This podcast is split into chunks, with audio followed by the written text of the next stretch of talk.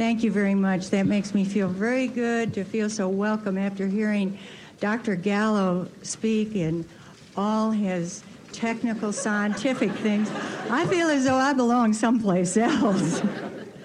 My career, you know, has been quite different from probably what you at this point as high achievers might even think of as a career.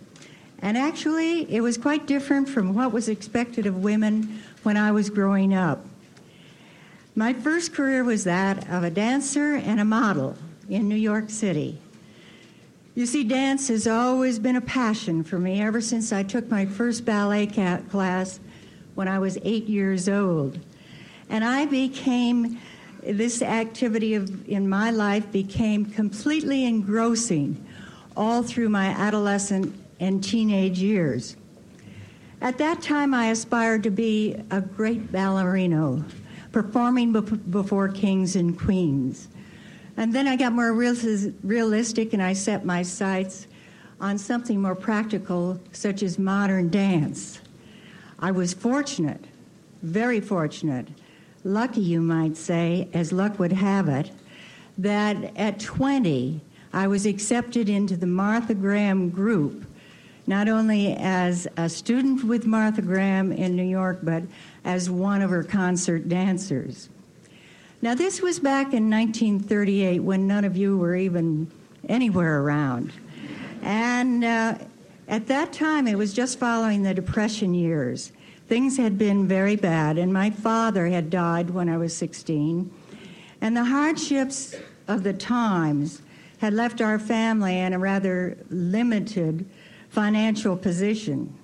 So I had to work for, to support myself when I went to New York City.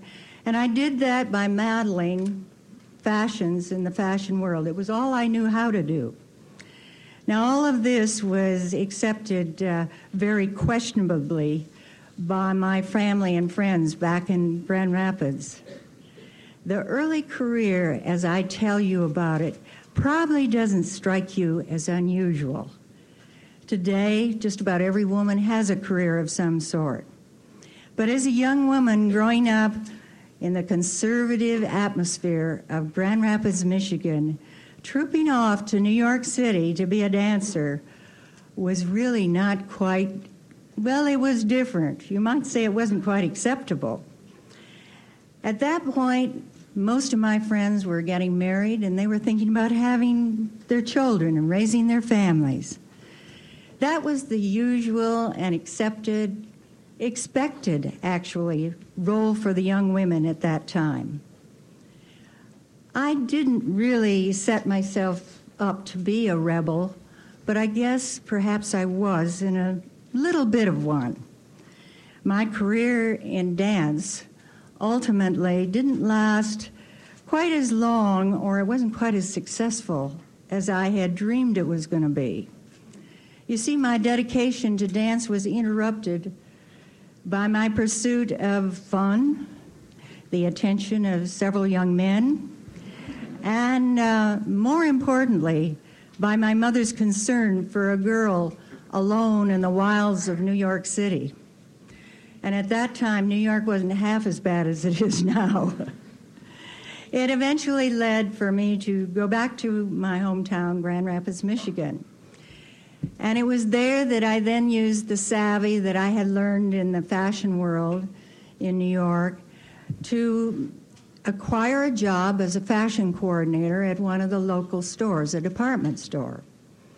After a few years working at that, a young man, in fact, he was a Navy lieutenant who had just refer, returned from serving in the war at the end of the war, and he returned to Grand Rapids to practice law eventually run for Congress. As fate would have it, I ended up becoming the bride of the new congressman of Michigan's 5th District, Jerry Ford. I guess you would call that being in the right place at the right time. This started phase two of my career, and it was completely different because it was in Washington, D.C. I was the wife of a young congressman that many felt was really going places. And being the wife of a young congressman like that takes a lot of hard work, almost as much hard work as being the mother of our four really precious young tow headed children. Now, for you who are beginning to just make your decisions about college and careers, perhaps some of you have already, and long range plans, you may not consider motherhood as really a choice of a career. Take my word for it. It really is. You have no idea. Homemaking is one of the most demanding careers there is, and it's important too. You have to be an expert at probably more different things than any other career. Phase three in my life started on August 9th, 1974, when my husband, Gerald Ford, was sworn in as President of the United States. Suddenly, for me, I was very visible as the new First Lady of the land.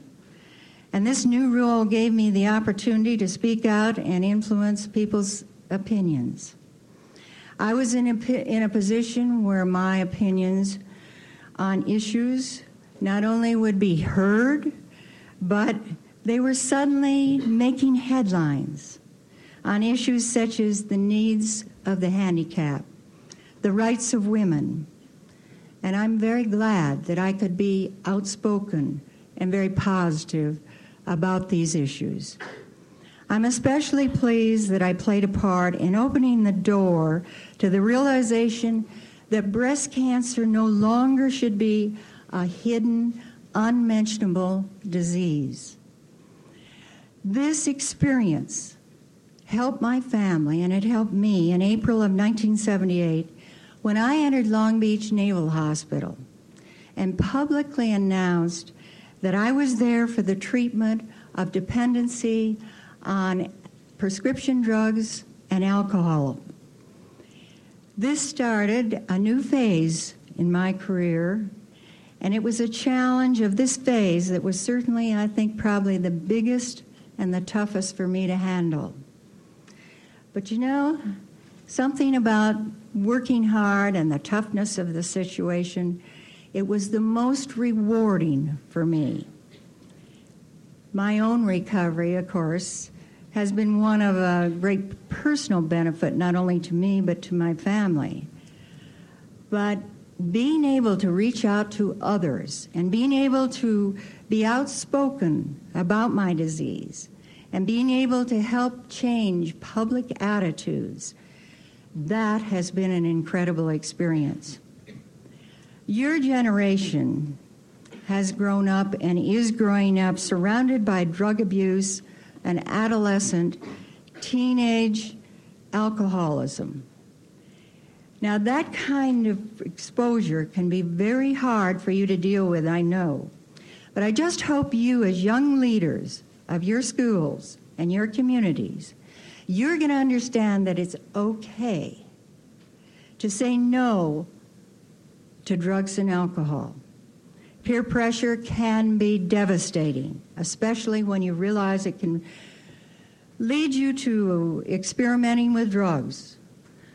But peer pressure can be positive, and it can be a very positive force when you and your friends use it to decide for yourselves and to encourage others, others also, to say no to alcohol and to drugs. I congratulate you all today, and I think your achievements are outstanding. I know you're going to go for, far, and I wish you the very best. Thank you very much.